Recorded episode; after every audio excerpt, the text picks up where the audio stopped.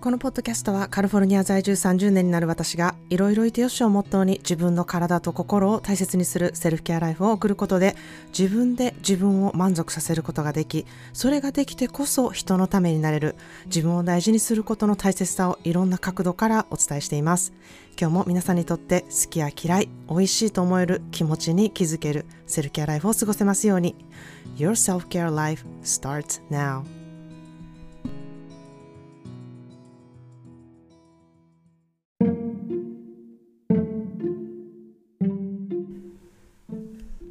皆さんいかがお過ごしでしょうか、えー、新年早々地震があったりして、えー、心落ち着かない日々をまだ過ごしている方がリスナーさんにいると思うとちょっと心が痛む日々を送っております。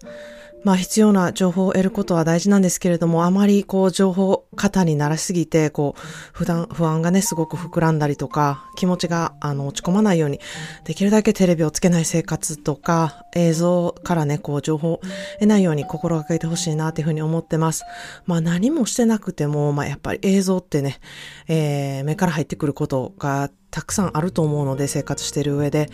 それがまあどのようにね、影響をもたらせているかっていうのは意識しない限り、こうわからないので、えー、本当にストレスにならない程度に、こう意識してできるだけこう避ける生活をちょっと心がけてほしいなというふうに思ってます。まあ、必要な情報をね、文字からとか耳から得ること、えー、そしてこう避難回路っていうものをまずしておくこと、避難するときの、えー、持ち物を用意しておくこととか、えー、それがあれば十分だっていうことをね、さえしておくと、あの、まあ、ちょっと心って落ち着きやすくなるんじゃないかなっていうふうに思っています。まあ、私めちゃくちゃ離れているので、こういう時、日本と日本の空気感っていうものをね、感じ取れないこと、何もできないなっていうふうにね、思ってるもどかしさが、えー、すごくあるんですけれども、まあ、コミュニティで皆さんがそれぞれサポートし合っている様子を見たりとか、え、気持ちを出せる場所があるな、あるとね、えー、ここがあってよかったなっていうふうに思ったりしています。まあ、新年早々、私は実はちょっと学びがありまして、えー、それは明けましておめでとうっていうね、あの、明けましての漢字なんですよね。で、今まで結構適当に王と変換で使っていたので、あの、意識せずに、まあ、この漢字やな、みたいな感じでポンと押してたんですね。で、それが、あの、合ってる時と当てなかった時があったと思うんですよ。で、あの、受け取ってくださる側も、まあ、まー、あ、ちゃんやし、あ、なんか応答変換で間違ったんやなぐらいでスルーしてくれたんやと思うんですね。まあですが、今回、あの、明けましての開けるっていう時のあの漢字をですね、あの、オープンっていうものを、え開けるっていう風に書いていてですね、えー、明るい方の、あの、明るいのえー、開けるの方じゃなくって、えー、オープンの方で書いていたので、まあ、訂正してくれた方が、あの、いて、すごい嬉しかったんですね。で、それも、なんかこう、2024年開幕みたいな感じでオープンって感じでいいですけどねってもう笑ってくださったんですけれども、まあこんな風にこう適当に意識してやってなかったことを、こういい意味で指摘されるだけで、そのことに関してこう学びがあったり覚えるっていうことってあると思うんですよね。まあ、私は英語の単語であの、すごくよくあるんですけれども、覚えたシチュエーションとか、誰に教わったとか、えー、そういう言葉は結構あってですね、日本語もそれが、あの、多々あってですね、まあ、こうやって、あの、いろんな言葉っていうものを、いろんなシチュエーションでいろんな人から学んでいけてることもね、すごく嬉しいなっていうふうに思っています。なので、こうやってね、毎年その人とやりとりしたこの会話をね、思い出すことができるなっていうふうに思うと、まあ、ちょっと嬉しいなっていうふうに思っております。まあ、そんなで、え今日は新年早々、まあ、お金と思考癖の関係性についてね、お話したいなっていうふうに思います。まあ、あまりお金のことを話したくないとか聞きたくないっていう方いると思うんですけれども、お金ってめちゃくちゃ思考癖とすごくつながってるところがあるんですね。で、まあそういう意味で私お金ってめちゃくちゃ面白いなっていうふうに思ってるんですけれども、まあ面白いっていうのはこうファニーではなくてこう interesting っていう興味のあるっていう方の、えー、面白いっていう方なんですけれども、えー、まああの、すごい不思議でもあるなっていうふうに思うんですね。特に、えー、今は、まあ、アメリカでは現金っていうものをほぼ持たない生活をしているので、うん、現金もうここ3、4年使ってないんじゃないかなっていうふうに思うぐらい全部キャッシュレスで、本当に数字だけがこう動いていくっていう世界になったからこそ、このお金の価値っていうものがね、えー、かなり、うん、変わってきたなっていうふうにも思ってます。で、もちろんその、お金の現金をこうやり取りする数字だけになっていくっていうこの環境も変わってきたんですけれども、まあ、20代の時の自分のお金との関係性っていうところもあの今とは全く違いますし、えー、その時によってこう違ったりシチュエーションによって違ったり国によっても違ったりするのでめちゃくちゃこう変化系のね、えー、すごいある変化球生き物だなっていうふうに思うんですね。あの、お金って本当に生きてますから、うん、すごく形をいろんなものに変えるね、生き物だなっていうふうに私は感じています。で、まあ、個人コンサルでも3ヶ月の講座でも本当によくテーマとなるのがこのお金のブロックなんですね。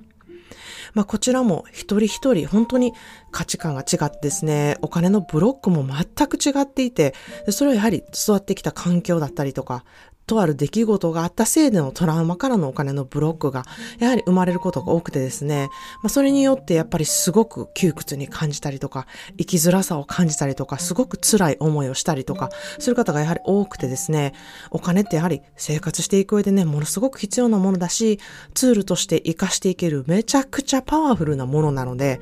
影響がまずめちゃくちゃ大きいんですよね。本当にお金で人間関係変わったりしますし、時にはお金で人の命もなくなることがあるっていうぐらい、お金はものすごくパワフルなものだなっていうふうに私は思っています。なので、だからこそ、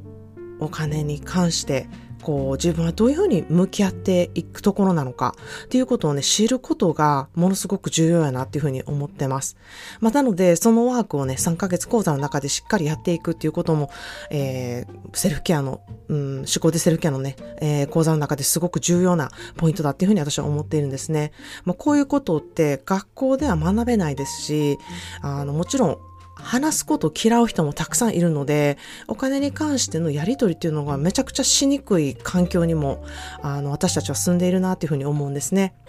で、お金の勉強の仕方っていうね、ものもたくさん本も出ていたりとか、セミナーがあったりとか、いろいろあると思うんですけれども、で、そのお金の知識をね、得るっていうこともすごく、あの、私は大事だなっていうふうに思うんですが、その前に、まずやらなきゃいけないのが、やはり自分とお金の関係性を把握しておく必要性が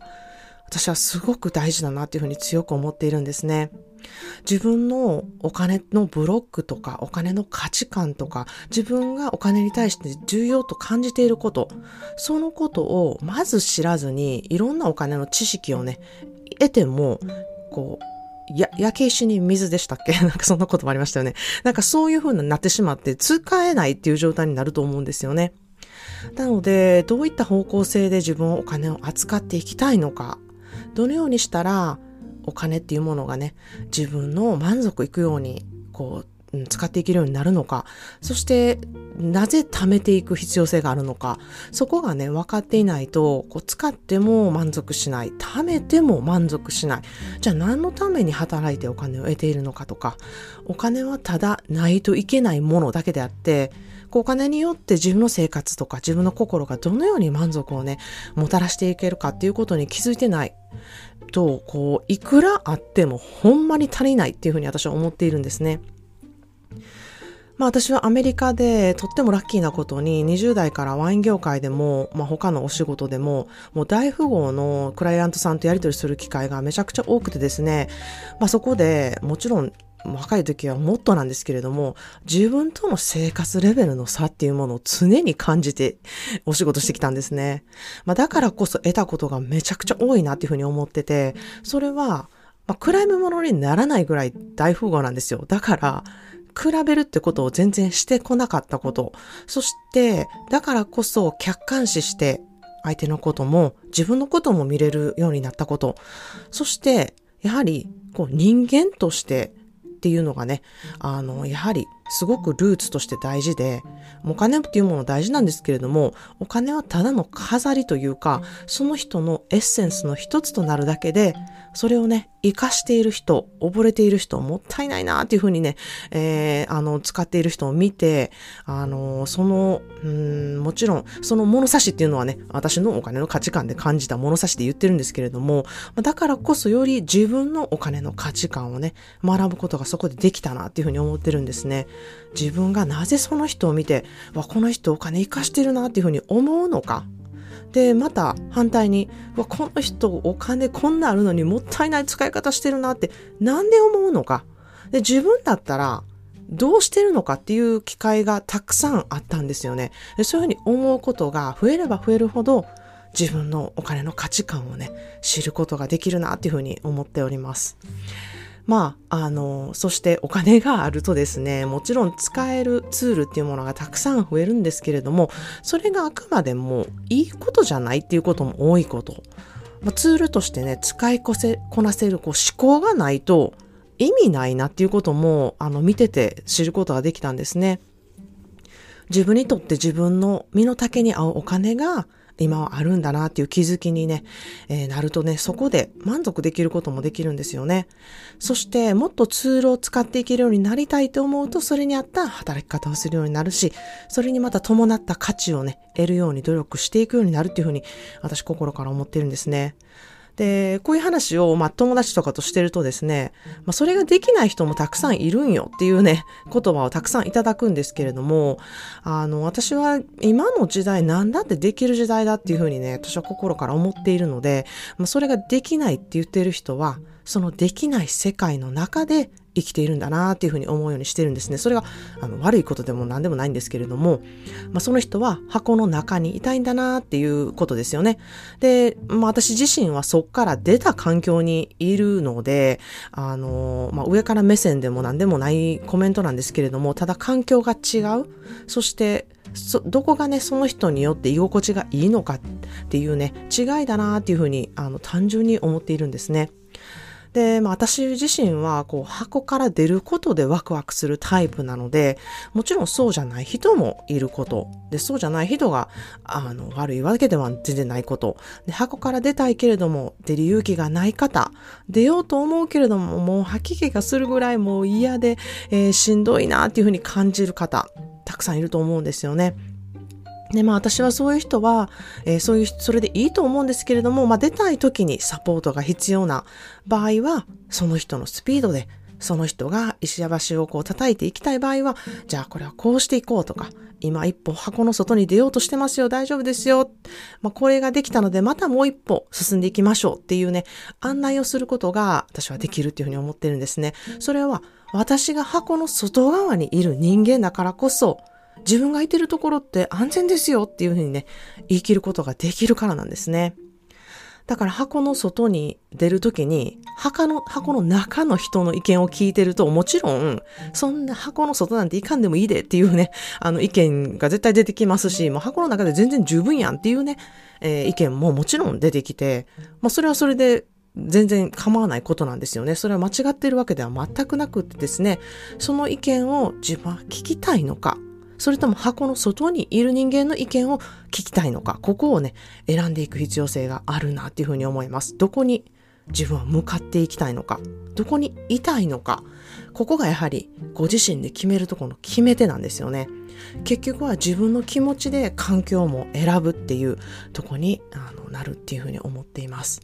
なのでお金もそうなんですよね。どこに使っていきたいのか、どういう関係性を自分はお金と持っていきたいのか、そこが分かると自分の癖でなんでお金に対してこういう行動をとっているのかっていうことをね、分析できますし、そこでね、自分自身を分かっていくことが必ずできるんですね。まあ、そこが分かると、じゃあ今働いていただいているお給料へのね、えー、気持ちっていうものが必ず変わります。で、専業主婦の方とか専業ママの方で自分がやっていることにお金という報酬がない方は特にこのお金に対する自分の思考を知ることがすっごい大事やなっていうふうに私は思ってます。本当にこれ私がめちゃくちゃ向き合ってきたことで、うん、アメリカで大学卒業してからは親の仕送り一切なしで自分で生活していくことをあの、してきたので、自分で稼いでいくことが生きていくこと、それが自分の価値だったり、自分の肯定感っていうところにめちゃめちゃ繋がっていたんですね。なので、専業ママになって途端にそれがなくなるとですね、え、自分の価値って働いてないしとか、自分の肯定感がね、あの、働いてないことによって、いかにお金に左右されていたのかっていうことで、ね、ほんまに画面パンチ食らったような感覚に何度もなったんですね。もう本当に一度じゃないんですよ。何度も何度もこのパンチが繰り返されるみたいなことを専業ママをやりながらずっと感じてきてたんですね。で、もちろんそこには罪悪感がめちゃくちゃあってですね、子宝に恵まれているのにとか、えー、子供を育てるっていうことを報酬と思えないのかとか、えー、目に見えない報酬があるっていうふうにね、頭で分かっていても、こう、やはり長年自分が得てきたお金との関係、それが自分にどれだけ自信とか生きる力をね、与えてくれたかっていうふうにね、知らされることになったんですね。まあこれはお仕事を続けていたら、もしかしたら気づけなかった価値なんじゃないかなっていうふうに思うと、そこですごくすごく得れた、あの、素晴らしいことだなっていうふうに私は今思っているんですね。で、また私はラッキーなことに、エディが、まあ、専業ママであることをサポートしてくれたこと、自分が稼いできたお金は家族のお金だっていうふうにね、言ってくれたことも大きかったんですけれども、それでもやっぱりね、彼自身も自分が稼いできたお金を自分だけじゃなくって、こう家族に使われることっていうもの、ものもね、彼にとっても負担になっていることもあったんじゃないかなっていうふうに思うんですね。で、それをやはり、えー、私が気づいていたのか、気づいてなかったのかっていうところもね、大きく、うん、関係性に関わってくるんじゃないかなっていうふうに思ってます。じゃあ、フルタイムで働いてるお母さんだったらこの問題ないんかっていうふうにね、あの、思いきや、働いてるお母さんお母さんで子供に対する時間が少ないとか、お金より大事なものがあるはずなのに稼ぐことを優先してる自分はなんやねんっていうふうに責めたりとか、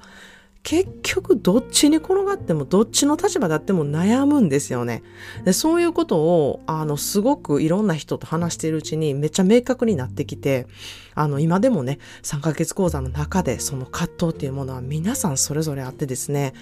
うん、他の人の心打ちを知ることで自分の立場を客観視できて、自分のタイミング、家族とのタイミング、それを見極めて、どう自分は動いていきない、いきたいのか。自分のお金の価値っていうものをね、知って、どうやって、あの、こう、やりくりしていくのが大事で、そこに本当に必要なのはやはり思考力なんですよね。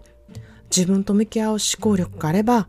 今あることで満足できて、目標にワクワクすることができて、その思考力がなければ、いくら稼いでももっともっとな思考になって満足することは一生できないんですよね。そういう生活を送ることになるっていうのは私はもう本当に心から強く思っております。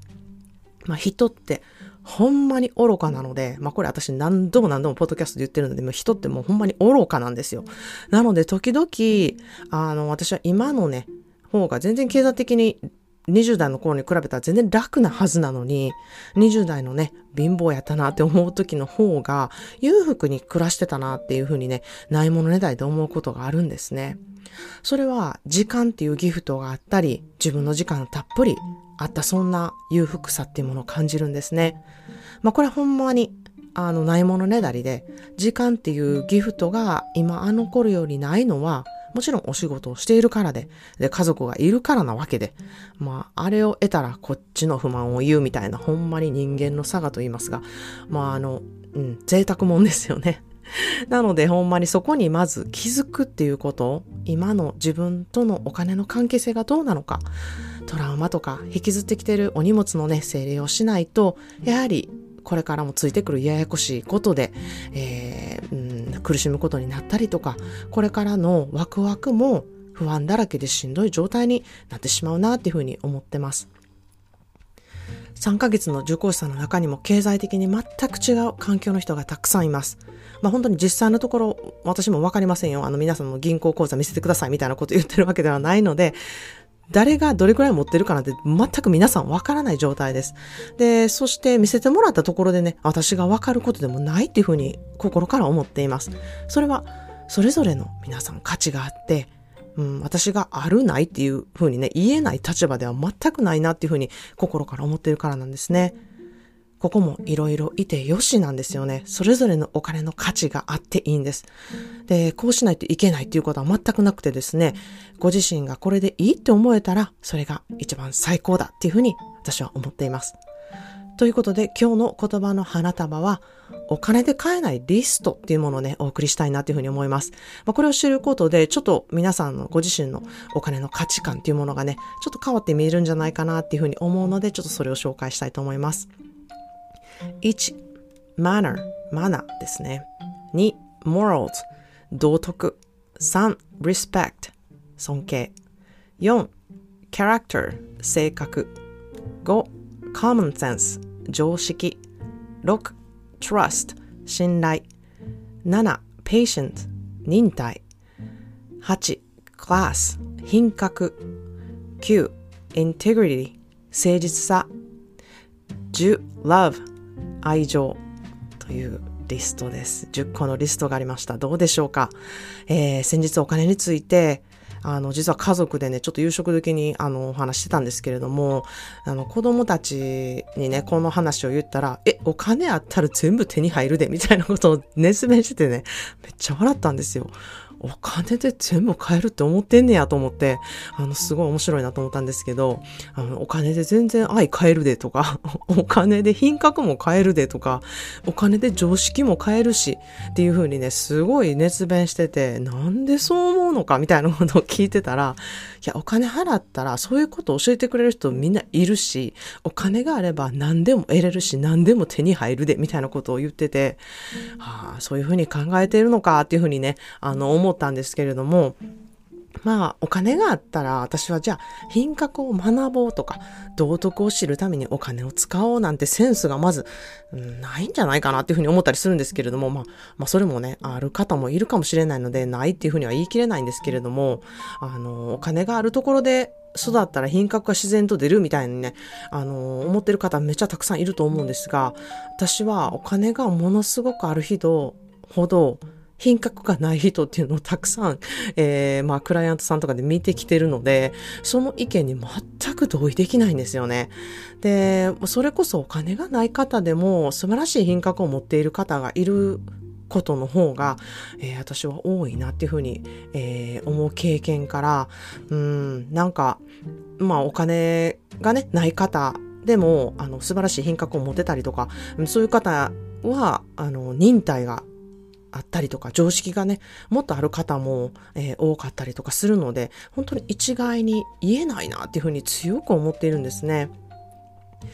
で、先日、オードリーをサンフランシスコのバレエに連れてったんですけれども、まあ、その様子ちょっとあの、インスタとかに出てるんです、出てたりしてたと思うので、えー、見てくださってる方はご存知だと思うんですけれども、まあ、毎年これ、あの、母娘でやっている恒例の行事なんですね。で、最近ちょっとお金に関しての価値観が、なんかちょっと、あんま分かってないな、みたいに感じることが、あの、彼女の行動を見てて、すごい思ってたんですね。で、なんかこれ必要やから買って、みたいな感じで、なんか何でも買ってもらえる環境にいるで、みたいな。まあ、それにね、あの、悪いことはないんですけれども、まあ、だからって何でも得れることに、こう、ちょっと慣れてほしくないなっていうふうにね、あの、私が思ってきたので、なんかそれがなかった場合っていうことも、ちょっと知ってもらいたいなって思ってた矢先に、あの、今年もね、バレエのチケットを買わなあかんなっていうふうに思ってて、えー、まあ、毎年クリスマスギフトの一環としてね、バレエをあの見に行っていくことをね、プレゼントにしてるんですけれども、なんかこう、バレエのね、チケット見てて、もうアメリカってなんでこんなバレエのチケット高いねんと思いながらちょっと泣きそうになったんですよね。で、それを、あの、思いながら待てよと。これ、オードリーにちょうどいい機会かもしれないと思って、座席を選ばすってことをしたんですよ。で、あの、まあ、座席によって全然ピンからキリなんですよね。えー、その席の値段っていうものが。なので、プレゼントにしてほしいリストの中から、まあ、これとこれを買ったら、じゃあバレエの席はこの席になるよとか、プレゼントが少ないけれどもバレエはいい席になるとか、それをね、自分で選ばすことをさせたんですね。で、もちろん、今年はですね、プレゼントのものの方が彼女にとってめちゃくちゃ価値があるっていうふうに思ってたので、席はまあ今まで見たことのない一番安い席に今回は彼女選んだんですね。で、まあ、彼女的に、まあ、そんな変われへんやろ、くらいに思っていたんだと思います。で、当日ね、えー、席に案内されて、まあ、あぜんとした顔をしてて、とうって言ってたんですよ。で、今、今、とうっていう言葉口から出てますがっていうふうにね、思いながら、まあ私はめっちゃこれいい勉強やなっていうふうにめちゃめちゃ思ったんですね。まあ今までいい席で見てきたことは初めて分かった瞬間だったんですね。そして、まあ、今は自分もかなりこう踊れるようになってきているからこそ、やはり近くで見たいとか、トーシューズもコスチュームも近くで見たいっていう気持ちがやっぱりすごいあったからこそ、うわあ、咳とっていうところがね、かなり痛かったんやと思う思うんですね。で、まあ、あの、双眼鏡を持って行ってたんですけれども、まあ、バレエって双眼鏡で見るものではなく、こう、全体的にやっぱり見るアートなので、まあ、ほんの数分しか踊りは使ってなくてですね、まあ、それでも、まあ、あの、やっぱり素晴らしいものなので感動はしていました、していたんですけれども、あの、帰り際にね、来年はプレゼントを少なくして、でも、いい席のチケットを取りたいというふうに言っていて、あの、本当にこういうことって、うん、言うだけでは全くわからないし、体感しないとわからない価値観だなっていうふうに思って、あの、私は、いや、いい経験だったなっていうふうに心から思ったんですね。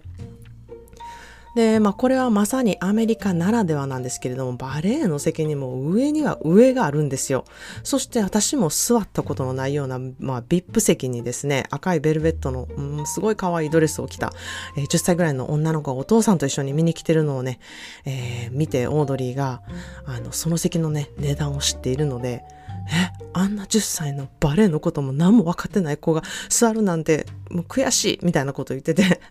私があそこに座った方が全然入れることが多いのに席変わってほしいみたいなこと言ってて私はもう大爆笑だったんですね。いや、あんたも VIP 席ではないけれども、そん、それに近い席で10歳の頃見てるから、今こうしてバレエの美しさが分かってんねんで、みたいなふうに私も思ったで、思ったこともありますし、で、まあもっとね、本当に踊れるようになりたいっていうふうに思ったのもその席に座っていたからかもしれないし、それはやっぱり人それぞれどういう経験になるかわからないし、まああの10歳の女の子にとっても、これは素晴らしい経験で、まあ VIP 席で見たっていうことがね、きっとこれから何かの形で、それれがすごいことだって知るかもしれないし、まあ、もしかしたらそれがもう当たり前の人生を送るかもしれないし、それはわからないし、人それぞれだから。でも、オードリーも自分で席を選ばなかったら、あの、VIP 席の価値もわからなかったからもうこれでいいんよっていうふうにね、えー、私はオードリーに言ったんですけれども、まあだからってね、私も、あ、来年はオードリーに VIP 席を買ってあげたいなっていうふうには全く思わなかったですし、あの、この価値が分かって来年自分で選ぶことができたら、ほんまにそれで十分やなっていうふうに私は思ったんですね。で、そういうふうに思えたこと、ここでね、ああ、なんか VIP 席買ってあげたかったな、みたいな罪悪感にならなかったことを、えー、親としてね、すごく私は嬉しいなっていうふうにあの感じた、そんな気づきがある、えー、バレエの鑑賞だったんですね。で、よく子供たちともあの、本当によく話すんですけれども、使っても使っても有り余るくらいお金があったらどうするみたいな話を家族でするんですね。で、これ、ほんまに面白いので、ぜひ皆さんもご自身でもやってほしいですし、家族とも話してみてほしいなっていうふうに思います。本当に想像力が豊かになるエクササイズでもありますし、どこにお金を伝え、使いたいかっていうことをね、えー、思っていることが、こう、やはり年々違ってきたり、その時のシチュエーションで変わってきたり、その時の自分の年代で変わってきたりするので、自分のお金のね、価値を分析することもね、ここでできるなっていうふうに思ってます。まあ、この話をエディオにした時にですね、彼が言った言葉は貯金だったんですね。でもそこは私、え、おもんな？想像力ないんかいっていうふうにね、即答したんですけれども、あまりに現実すぎる答えにも私結構唖然で、まあでも、ちょっと考え直してみると、まあめっちゃ彼らしい言葉や、言葉というか答えやなっていうふうに思ってちょっと笑けても来たんですね。まあきっと彼は貯金にどっさりある方が気持ちが楽になるし、心が満足する方なんだろうなっていうことも、まあ分かって自分のお金の価値観と、また彼のお金の価値観がまたちょっと違うなっていうところも知れてよかったなっていうふうに思ったんですね。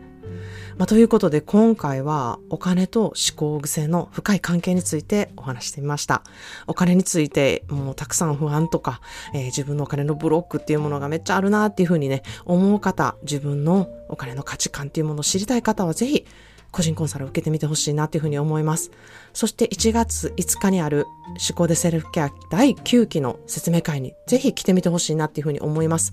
ここでもお金のブロックとかお金との向き合い方をどうしてやっていくかっていうことを説明しているので何か得れる情報があると思っております。え気になる方はぜひ概要欄から説明会参加希望っていうふうにご連絡してみてください。Uh, today's daily words of bouquet is a 10 list of things that money can't buy. The first one is manner. Second, morals. Three, respect. Four, character. Five, common sense. Six, trust. Seven, patience. Eight, class. Nine, integrity. And ten, love. What do you think? Do you think you can buy those things with money? If you think so, I would love to know what are your reasons? それでは今日も思考でセルフケアでご自身をいたわる日をお過ごしください。今回も最後まで来てくださりありがとうございました。Thank you so much for listening to today's episode of 思考で Self Care お相手はカリフォルニアからまーちゃんでした。それではまた次のエピソードまで Have a wonderful self-care day. As always, I'm sending you a big hug to you. 今日も皆さんがいてくれることに感謝です。ではまた Cheers to you!